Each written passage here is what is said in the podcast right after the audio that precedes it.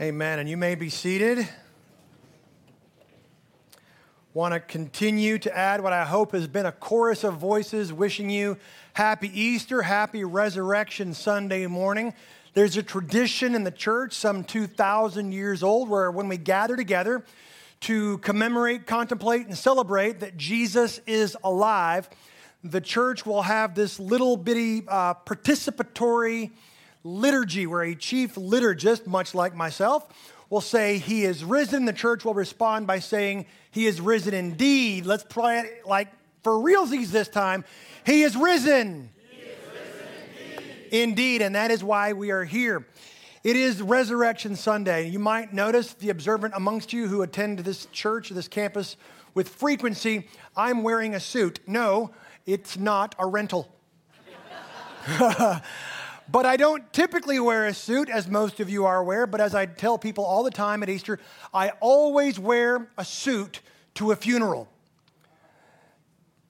Easter is the death of death. Easter is a funeral for death. Normally, when we come together for a funeral, we are coming to honor and to pay respects to the deceased. Not this time. This time, we come and we pay honor. We pay homage, we pay respect to the one who is responsible for the deceased. Because Jesus is alive. That's our big idea for this Easter Sunday morning. Jesus is alive, which means he has rendered death dead. And so we no longer need fear it whatsoever. Many, many lives have come from this single death. That's why we're here this morning. We are a product of the resurrection of Jesus. So this morning, I want us to prepare our hearts and minds to see a brand new creation was thousands of years in the making. And then it will go on for all eternity, some 1,000 years before the first coming of Jesus. The psalmist writes, a thousand years earlier, he writes this Who shall ascend the hill of the Lord? Psalm 24. And who shall stand in his holy place? He who has clean hands and a pure heart who does not lift up his soul to what is false and does not swear deceitfully. Who is there like that? Well, there's only one who can ascend the hill of the Lord. And he did. And he was killed in our place. That was our theme for Good Friday as we gathered together that Jesus died, the innocent in place of the guilty. We looked at Mark chapter 15 and we saw the story of Barabbas, the guilty one who without question had committed crimes against Rome, crimes against humanity. He was a murderer, a rebel, an insurrectionist. He was guilty, you might say, dead to rights. And as he stands on the elevated platform in front of the governor's elevated judgment seat, he looks over and he sees Jesus and he says, It should have been me. And when we come to Easter weekend, there should be some chord plucked in our hearts that says, it should have been me. I'm guilty, dead to rights, guilty as sin, we might say, but because of what Jesus has done. Easter is a funeral for death, and Jesus is alive. Now, my hunch is that pretty much everybody here has heard, at least some level understands what that means. Maybe just in some sort of abstract way that Jesus is alive. And so perhaps for some of you, You've come to recognize Easter and to pay your respects, to show him honor, because, you know, that's kind of what we're supposed to do at Easter. But please, please hear this right at the beginning. Please hear this as emphatically, emphatically and delicately and yet pastorally and lovingly as I can say this. Easter and the resurrection of Jesus Christ is not about you paying respects. Easter and the resurrection of Jesus Christ is about what Jesus is doing to you with you, through you, in a redemptive recreation because of the incredible but true reality that Jesus is alive. Now, we are in the Gospel of Mark, chapter 16. So if you've got your Bibles, I'm going to invite you to turn to Mark, chapter 16. We've been saying all semester long that we want to look at Jesus as we study these gospel accounts. That the more we examine the object of our faith, the more our faith grows. So, yes, theology, doctrine, study of salvation, study of all these kinds of things, massively important. But looking at Jesus as the object of our faith is what makes our faith grow. We've said for all this spring semester that the rightful king has come and his kingdom is here, but it's not what we expected. His disciples thought he was going to overthrow and displace Rome and establish the glory of Israel. But instead, he went viral. He established his kingdom in and through human hearts. And so we might say that the entire Gospel of Mark, this whole spring semester, has been a long walk to an empty tomb. A long walk to an empty tomb. So if you've got your Bibles, Mark chapter 16, beginning in verse 1. When the Sabbath was passed, remember the Sabbath begins on what we would call Friday at sunset, and it goes till Saturday at sunset. So when the Sabbath was passed, Mary Magdalene, Mary, the mother of James, and Salome brought spices so that they might go and anoint him. You got these three women. They've got no other significance. They're nobody. They're not married to anybody prominent. Mary Magdalene, not married. Mary, mother of James, and Mary. Well, they're all happen to be named Mary. What in the world?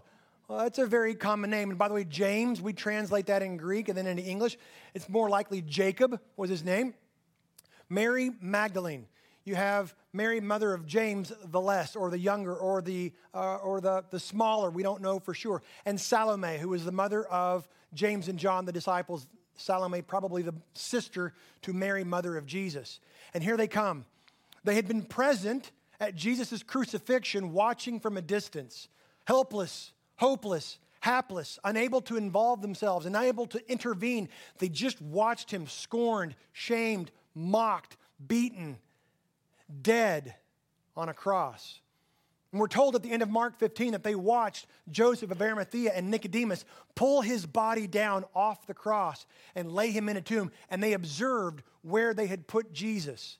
So their plan is still not understanding, having no category or capacity to understand or comprehend that this man who they saw die might be alive. They're coming because they have they have nothing else to do.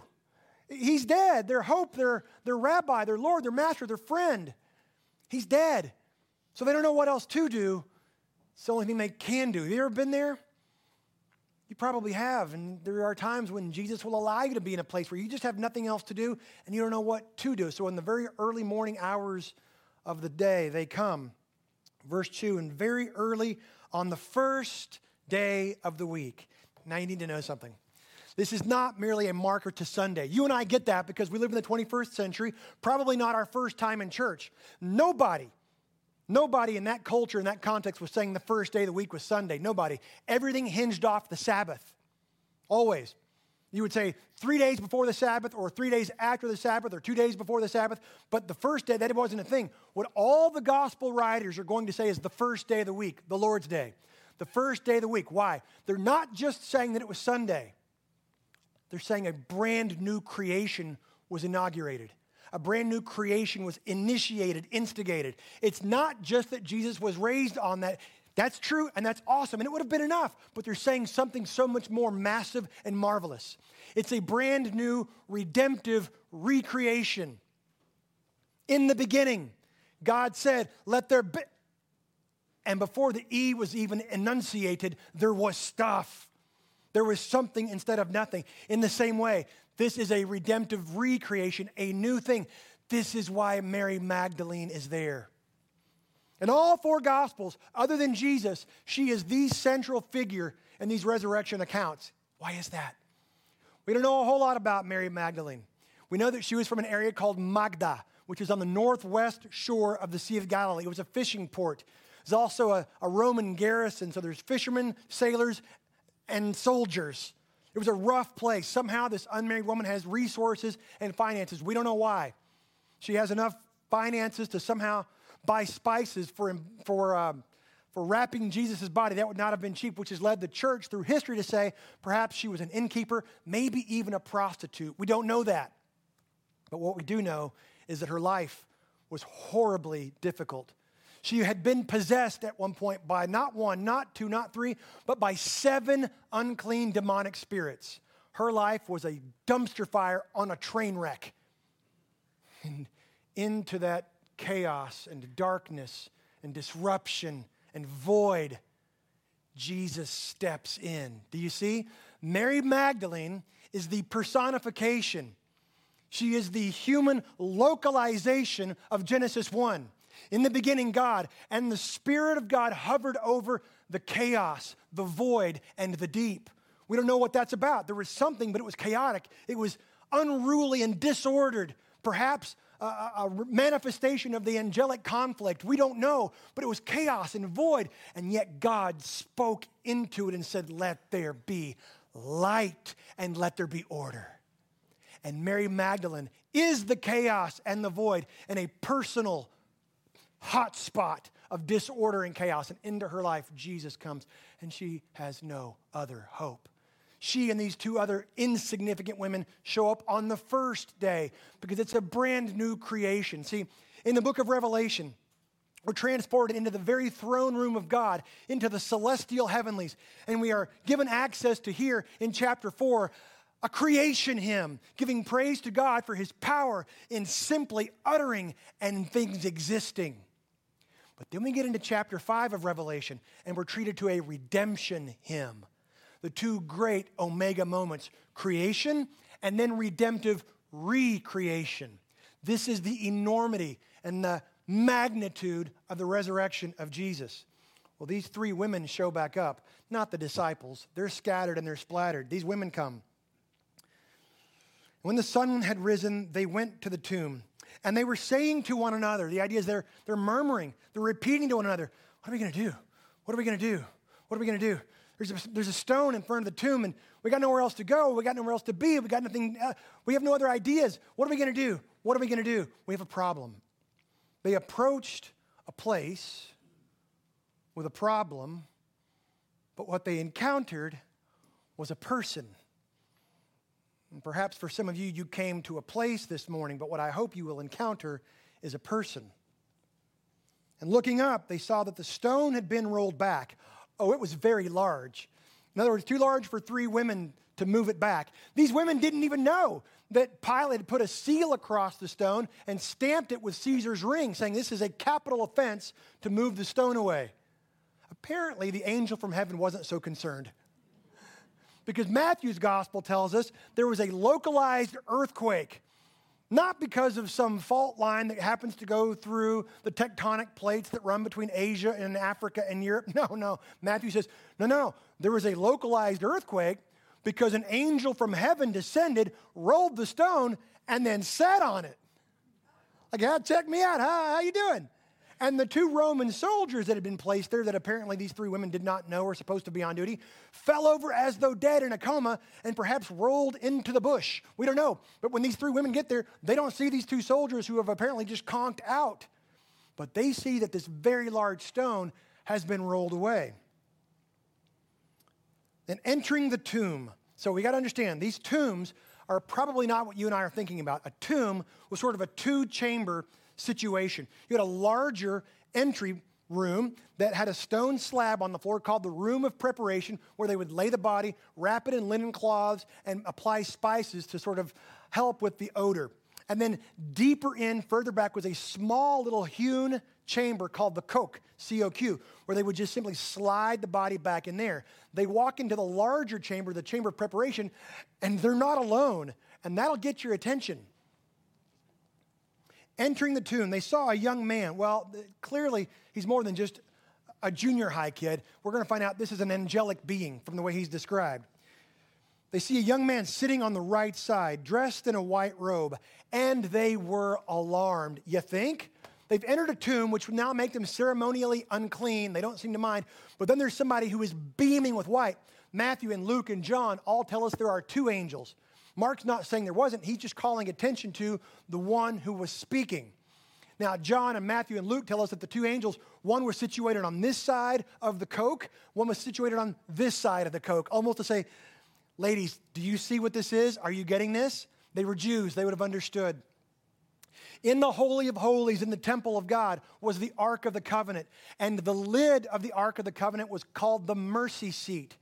On the mercy seat were two angels, two cherubim that were facing one another. And the high priest would take the blood of the sacrifice, dip it in that innocent in place of the guilty, and he would sprinkle it on the mercy seat, and God would receive it and temporarily atone for the sin of the people. And these two angels now come where the body of Jesus had been laid and said, Do you see? This is the mercy seat. The blood of the sacrifice has been sprinkled, the innocent for the many guilty. God's done it. Jesus has done it. And they're trying to take it in, and they can't quite have a category for all of this. They were greatly alarmed. Verse 6 And he said to them, Do not be alarmed. Yeah, easy for you to say, lightning face. We're freaking out here. Not every day you just walk into a tomb and then there's this, you know, lightning face going, hey, don't be afraid. Ha ha, okay, sure. And then listen to this specificity. You seek Jesus of Nazareth, just like Mary, Mariam was the most common name in Israel for a female. Mariam, the sister of Moses. Yaakov would have been the Jacob as who becomes Israel. Very common names. Yeshua, Joshua, Jesus, Hosea, Isaiah. It's all the same name, very common name. And so the angel says, I know who you're looking for. And I know who you're looking for. You're looking for Jesus of Nazareth, who was crucified. You have to imagine those words coming out of this angel's mouth would have caused an earthquake of their own. The spirit being who was mighty and massive, who had been created by a word, by Jesus he had seen this Jesus stripped, scourged, shamed, spat on, beaten, nailed to a cross. And if Jesus had a flinched an eyebrow, this angel would have made a parking lot of the Middle East. Jesus gave no utterance. This Jesus of Nazareth, they crucified him. In other words, he was dead, not comatose. He was not restored or resuscitated. He was resurrected because he was dead. He has risen. He is not here. See the place where they laid him. Come in, look, ladies. By the way, the angel doesn't say, but I will say to you what you've heard before. The stone is not rolled away so that Jesus can get out. This is freaky in here. Somebody let me out. No, he is the Son of God. He was already gone when the stone is rolled. The stone is rolled away so that we can enter, but even more particularly, so that as we go about our lives in the midst of this redemptive recreation and stones seem to be rolled in front of us with health issues, with relational issues, with financial issues, with anxiety issues, we can remember if God can roll that stone away, there is no stone he cannot roll away, even if I have placed it in my own crypt. God is strong and he's good and he loves us to roll these stones away. Then he gives them really great missiology, great evangelism here, great, great church practicum. See the place where they laid him, go tell his disciples. Come and see, go and tell. This is what we do in church. Come and see. He's alive. Now go and tell. Come and see, go and tell. Now watch what he does. Go and tell his disciples and Peter. Now, why does he do that? Had Peter lost his disciple card? No, no.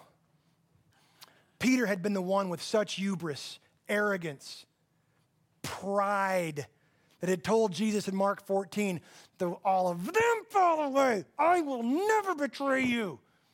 And he did it three times. So Peter's fall was the hardest. So this angel refers to Peter specifically, and also Mark's gospel we're fairly certain, was largely influenced by Peter telling Mark his stories.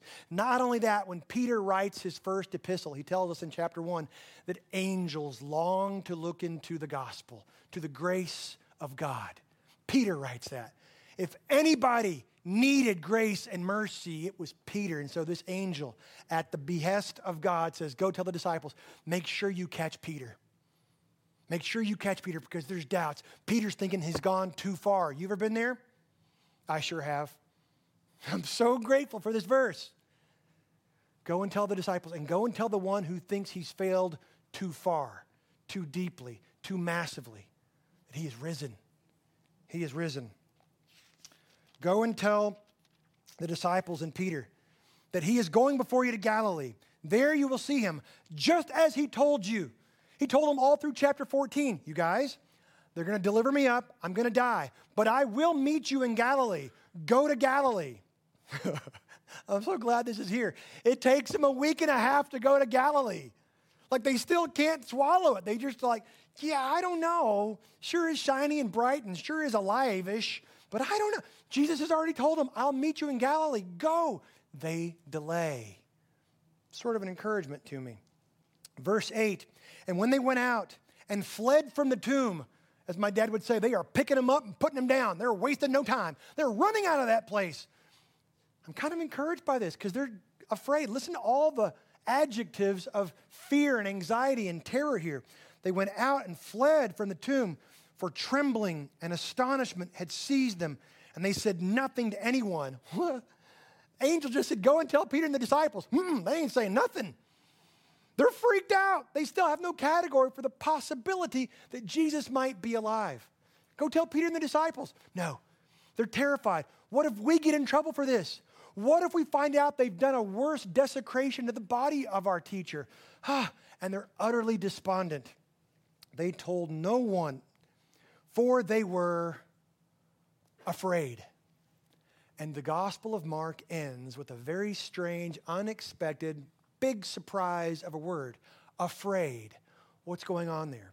Now, your Bible probably has a longer ending mentioned somewhere here in the Gospel of Mark. Verses 9 to 20 have been debated for some 2,000 years. I know it's Easter, so I'm not going to nerd out on this, but I want you to know your Bible might have it in brackets or it might have a marginal note that says most manuscripts don't include this. What's going on?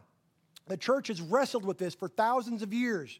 It's very, very strange that you would end a gospel, the earliest of the gospels that was written, with the word afraid. Is that how you want to end a gospel? Well, more on that later. But the church didn't quite know how to deal with Mark's early gospel, and so it is believed that a guy named Aristion, who was probably a disciple of the apostle John, trying to help the church, adds in some colorful explanation. He synthesizes Aristion was a disciple of John, and so he borrows from the Gospel of John and he sort of appends there. And he talks about Jesus appearing to Mary Magdalene and to some of the disciples, and then he borrows from Matthew's Gospel and he gives the Great Commission. Everything in that longer ending is correct. In other words, it's probably canonical. It should be in there, it fits. It's just that almost certainly Mark didn't write it. And that's okay. Nothing in there. There's some weird stuff about snakes and poisons that has specifically to do with the apostolic age. It's not telling you to go and do that. Please don't. It's probably canonical. It's just that Mark almost certainly didn't write it. Mark had a purpose for ending with the word afraid. We'll come back to that in a moment. Very quickly, since I believe, and many other scholars do as well, that Aristion, this guy who compends this, borrowed from John's gospel. Let's quickly flip over to the Gospel of John, chapter 20. I just want you to see this. John, chapter 20, what I think Aristion's borrowing from and then we will try to see if we can apply this. John chapter 20, beginning in verse 11. John chapter 20, because this longer ending of Mark includes an aspect where Jesus appears to Mary Magdalene. Again, how centrally she figures in all of this. John chapter 20. I'm in verse 11, sorry. John chapter 11, verse 11. That would have been weird. John chapter 11, 20, verse 11. But Mary stood weeping outside the tomb.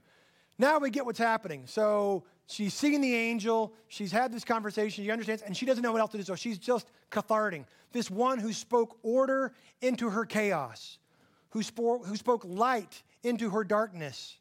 She stood weeping outside the tomb, and as she wept, she stooped to look into the tomb, and she saw the two angels in white sitting where the body of Jesus had lain, one at the head and one at the feet. Again, a perfect picture of the mercy seat. They said to her, Woman, why are you weeping? She said to them, They have taken away my Lord, and I do not know where they have laid him. She still doesn't understand that there's any chance that he could be alive. Having said this, she turned around and saw Jesus standing, but she did not know that it was Jesus. Jesus said to her, Woman! No, that's not how he says it. We tend to hear that because it's an English translation. It's not what Jesus is doing. It was very tender. Remember, this is a redemptive recreation. This is Adam in the garden seeing Eve and saying, Woman, because you come from me. Woman, this garden scene. Why are you weeping? Verse 15. Whom are you seeking? Supposing him to be the gardener. Oh, isn't that rich? turns out she was right. Just as Adam had been placed in the garden to be the vice regent of the world and to make the world more and more Edenic, but he reversed God's promise of productivity and production with his rebellion. Jesus reverses the reversal, and he has started the Edenification of the world in his resurrected body. It has begun. Oh, he is the gardener. Turns out she was right. She said to him, Sir, if you carried him away, tell me where you have laid him, and I will take him away. Jesus said to her, and this verse just slays me Mary. He calls her by name. And every molecule in her being is in an instant redemptively recreated.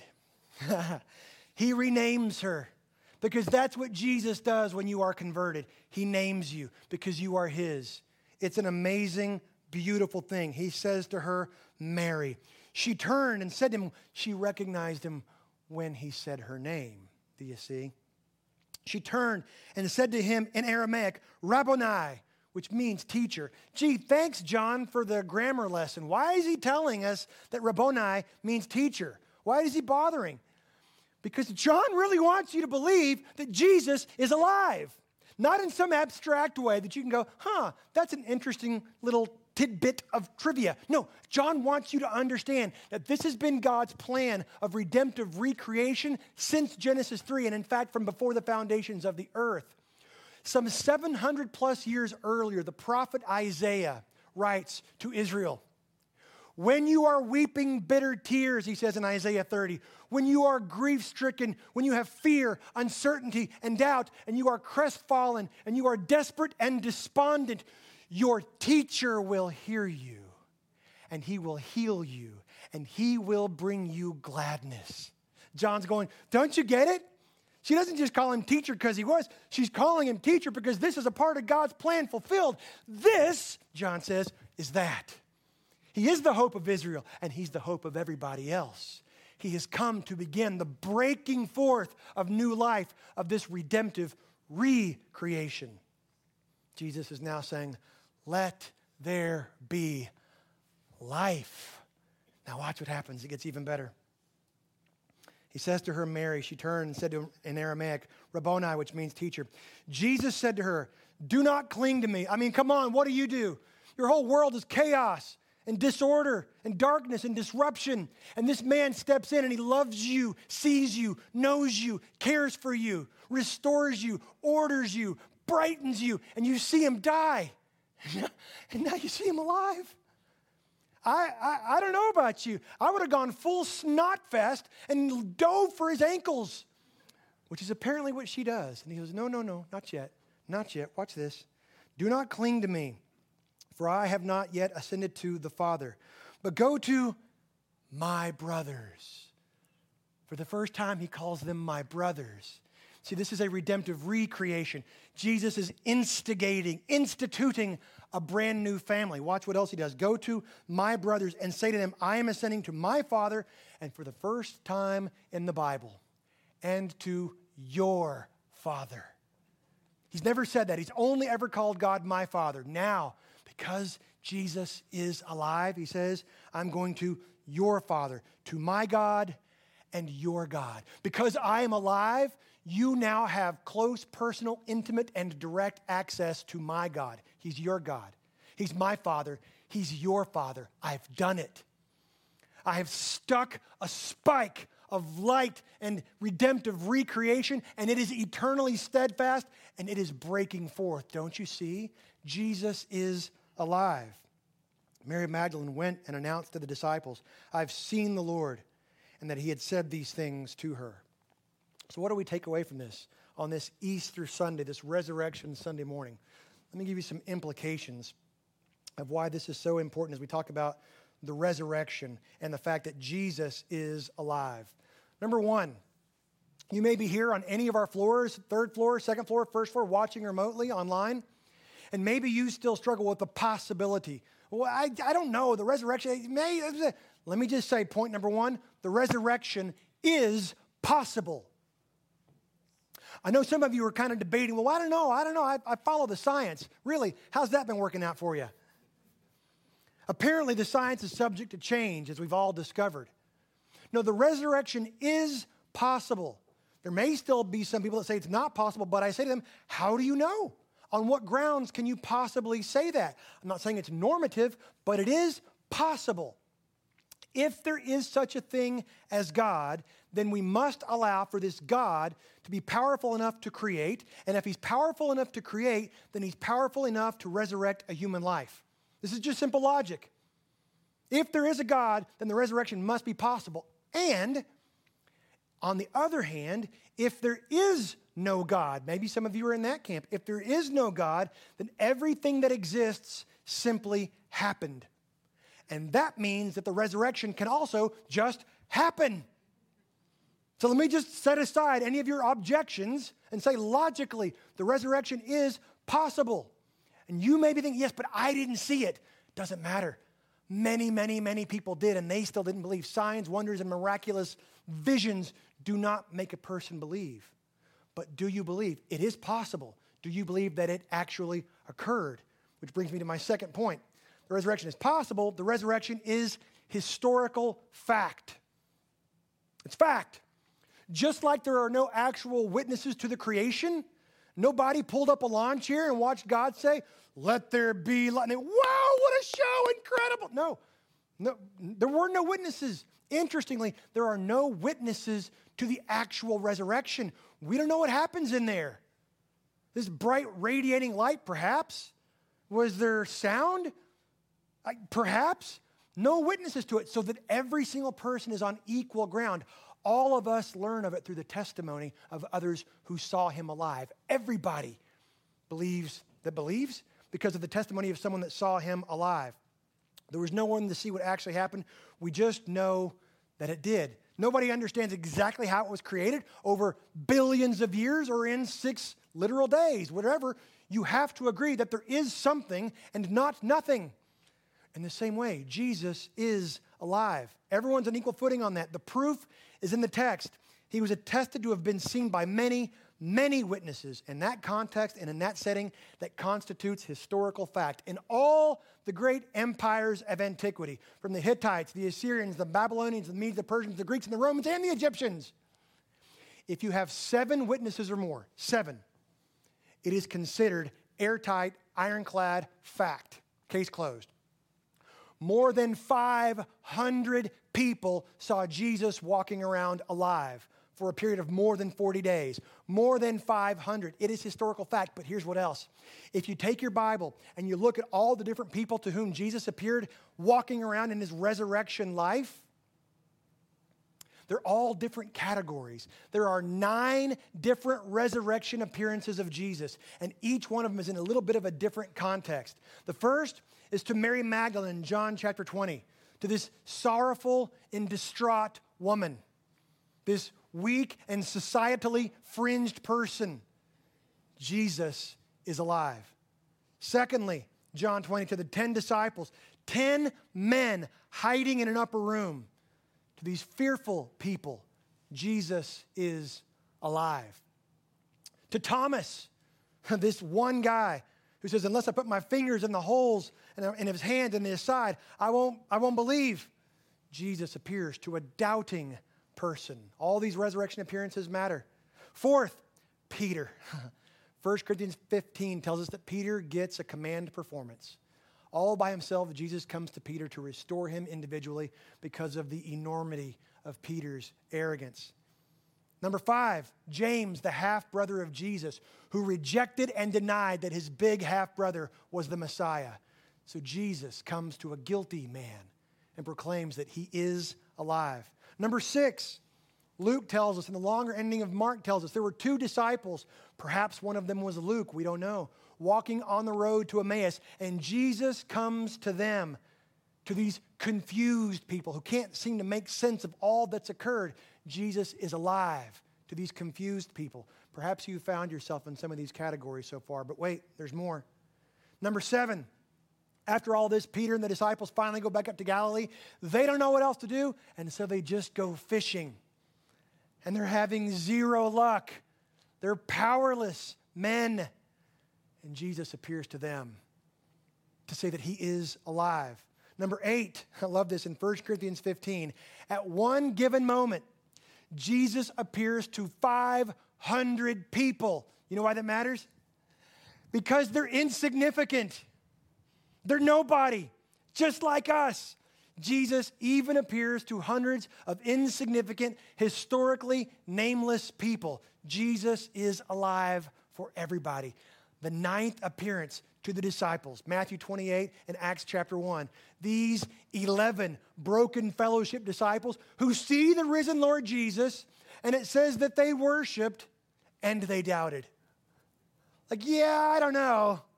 I mean, he was dead and all. There's no doubt of that. And he's alive. Yeah, I don't get it. I don't know. I'm so glad that's there because I have days like that. I call them Monday. Jesus is alive. The resurrection is possible, the resurrection is historical fact. Number three, the resurrection changes everything. It changes everything. Since it is possible and since it is historical fact, what if each and of us, you and I, stopped trying to actually behave according to the old system where we try to accomplish and achieve and obtain and earn? No. We are these people who have been redemptively recreated because of the finished work of Christ on the cross and his subsequent resurrection from the dead. The entire book of Acts, 28 chapters to show us the resurrection effect. This is what happens when the Spirit moves into the churches and King Jesus rides on. 28 chapters to show us what this redemptive recreation looks like. And we have him with us always as we come and see and we go and tell. You see, Jesus is alive. And Easter is a funeral for death. Let me put a very fine point on this scripturally. I've mentioned 1 Corinthians 15. Let me now read from how the Apostle Paul thinks about death. 1 Corinthians 15, verses 20 to 26. He says, But in fact, Christ has been raised from the dead, the first fruits, or the foreshadowing, or the first flicker of those who have fallen asleep or died. For as by a man, Adam, came death, by a man, Jesus, has come also the resurrection of the dead. For as in Adam all die, so also in Christ shall all be made alive, but each in his own order. Christ the firstfruits, then at his coming those who belong to Christ. Then comes the end when he delivers the kingdom of, to God the Father after destroying every rule and every authority and every power. For he must reign until he has put all his enemies under his feet. The last enemy to be destroyed is death. See, Easter is where all the sad things come untrue. When it comes, the sad thing, you are invited, you are encouraged, you are exhorted to say, Jesus is alive. There has begun this breaking forth of new life where we can actually be those people who live without fear of death. We live with the end in mind, knowing that Jesus is alive. I don't know what you think about when you think about Jesus. But this Jesus is alive, and I mean that as a human. Yes, he is divine. Yes, he is deity. Yes, he is God, but he's also a human being. And the resurrection body of Jesus is the first aspect of material, physical creation that is 100% set to rights now. Already. You should see what I see. Your bodies have yet to be redeemed. That was a joke. Relax, people. I know what you see. This body has certainly not been redeemed, but the body of Jesus has been completely set to rights. It is redemptively recreated, and He is emanating life, life, life. I know sometimes it doesn't feel like that, but take this as gospel truth. He is alive. That first fruits of His set to rights, material, physical body is emanating forth, and Jesus will get it done. Do you believe that? Or are you, as Mark ends his gospel in verse 8, afraid? maybe not terrified, maybe not trembling, but you're just not quite sure why this matters. And so you're just going to go back to your normalcy, back to your day, trying to slug it out until maybe one day you die, and hopefully, fingers crossed, you go to heaven. It's living a life of fear. And so, Mark, most Bible scholars agree, and I am numbered among them, that Mark ends his gospel very intentionally with the word afraid. He doesn't end it because it's not over. He leaves it to the, to the point of the viewer, the reader. What do you do with this? Who do you say that he is? What do you do with Jesus? Are you afraid? And so you just go, I don't know, that's a lot to risk. I'm not so sure that he pulled it off. I think he might still be in the ground somewhere. And you just go back. That means you're still afraid. But what Mark invites us to do, and I think the Holy Spirit invites us to do, what the church has been inviting people to do, is to believe and to live lives of fearlessness because Jesus is alive. We've said it all semester. The more we examine the object of our faith, the more our faith grows. So look at him. He's not an idea, nor a myth, nor a legend. He is Jesus, the Son of God, the death proof King. He literally cannot experience death again. And so, though you and I might fall asleep, death has been dealt with. Jesus is alive. Let's pray together. Father, we thank you for the resurrection, that it is not merely a story. It is about what you are doing in the here and now to redemptively recreate us in our current context, in our families, in our marriages, in our parenting, in being sons and daughters and brothers and sisters and community members and church members and coworkers.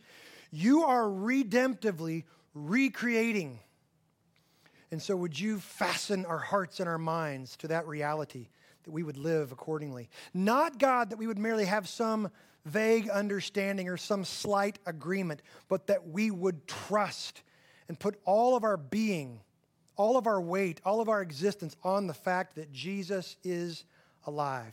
And so, Father, if there's anyone hearing these words on any of our three floors or watching online that does not know you, that like Mary Magdalene, is still constituted by chaos and disorder, fear, uncertainty, and doubt, would you speak life and light into them that they would be ordered and redemptively recreated? God, right now, by your Son Jesus' power, would you speak their name?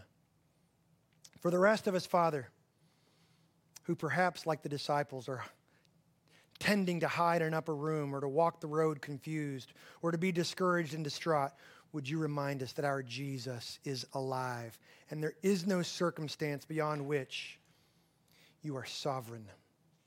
So, would we have joy despite the circumstance? Because of the resurrection, we pray all these things, Father, in the power of your Spirit and in the name of Jesus.